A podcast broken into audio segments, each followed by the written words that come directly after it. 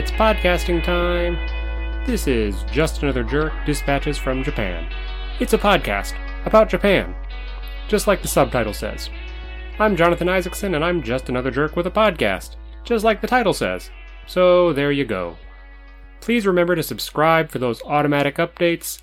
Rate and review the podcast over on Apple Podcasts, Spotify, Stitcher, Google Podcasts, or almost anywhere else you might cast a pod. And remember to share the podcast with your friends, your family, your frenemies, your enemies, your cats, your dogs, if they have their own devices. Today, I'm here to talk about fruit and vegetables. Now, I know this might not sound like all that interesting of a topic, but it isn't boring either. Just about everything is interesting, if you think about it in the right way. Just like every person has an interesting story, so too does everything. And Japanese fruits and vegetables are certainly no exception. There are all sorts of things we could talk about, right? The differences in produce sections in supermarkets and grocery stores in the US and, the, and Japan and, you know, other countries and all that. You know, things like cucumbers and bell peppers being smaller here, or like daikon radish and hakusai, uh, also known as napa cabbage, being the staple, the kind of the main vegetables. You know, there's also the variety of citrus here in the supermarkets. It's just absolutely staggering the different varieties um, that are just just ever so slightly different than one another.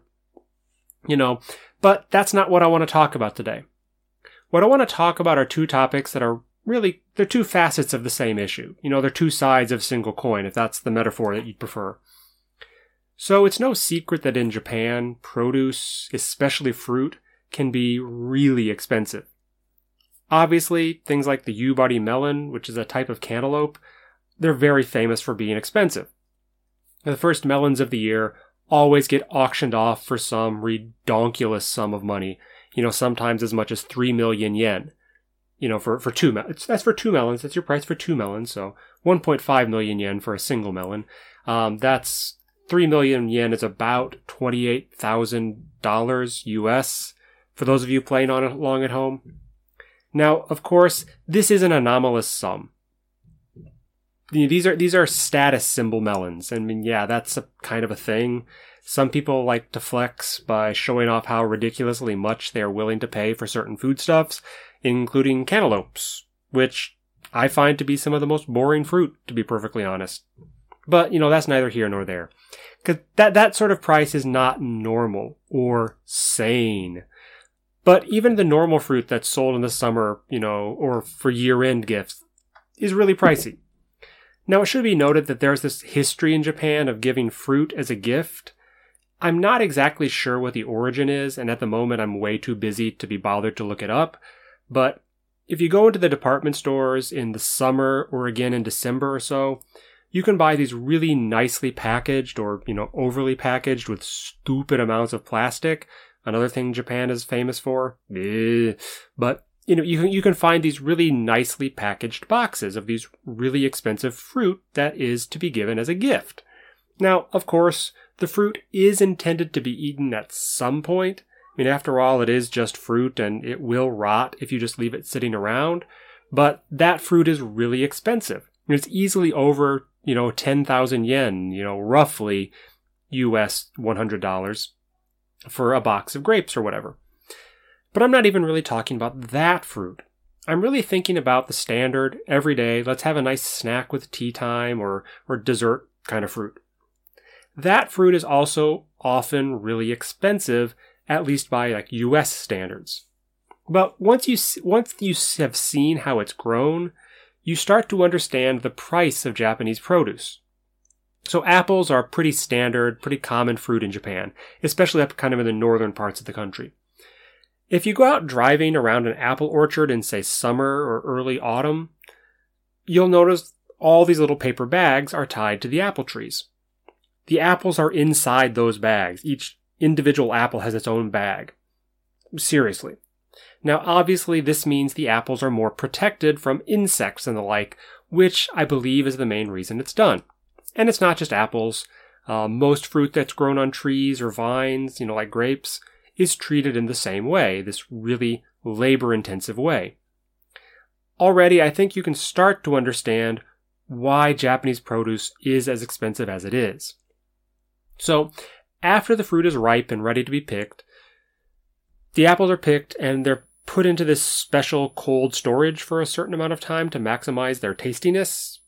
I'm not exactly sure the details, um, but at least the apple orchard that we saw on TV a while back, they do this with their apples, and I got the sense that this is a pretty common practice in Japan.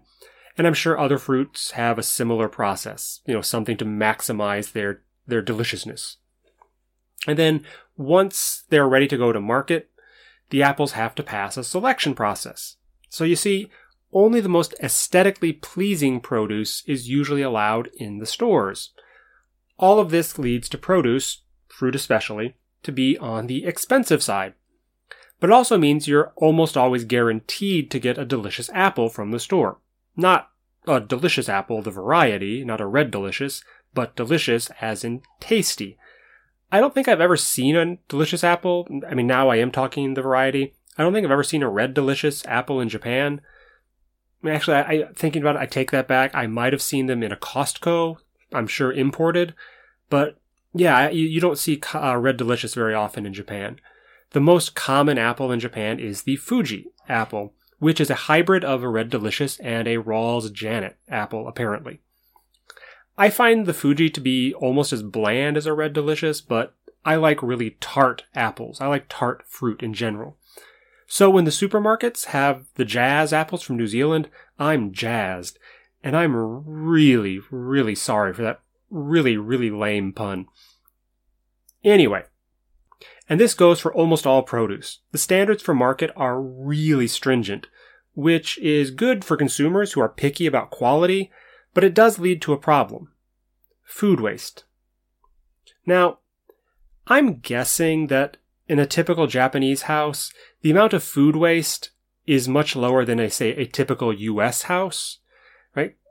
Japanese manners and customs kind of enforce in people this idea that food is a gift from nature and you should be eating everything that's on your plate. Now, admittedly, that's kind of a, you know, an oversimplification, but that's not today's topic, so oversimplify I shall. But anyway, Japan, okay, there's this idea food is very precious. You should eat it all. Japan, though, does have a food waste problem. And it's created by these really strict standards for produce to go to market. So seriously, to sell cucumbers that are curved.